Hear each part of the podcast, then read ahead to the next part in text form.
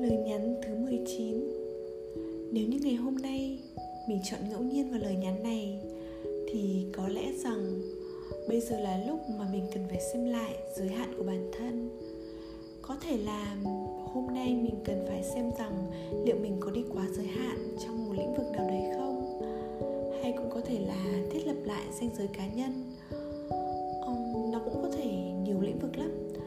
Như là về mặt cơ thể vật chất, hay cảm xúc, hay suy nghĩ, hay là giới hạn về thời gian.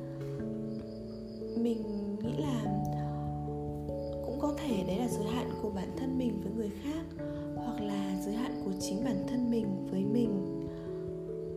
Mình rất tâm đắc một câu rằng, chúng ta không phải bảo vệ giới hạn của mình, mà chính là giới hạn là thứ sinh ra để bảo vệ chúng ta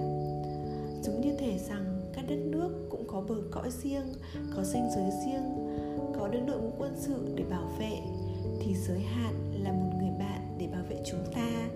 Nên đôi khi mình cần phải nhìn lại người bạn đấy, xem rằng mình có đặt người bạn đấy đúng vị trí không, hay có đang tôn trọng người bạn đấy hay không.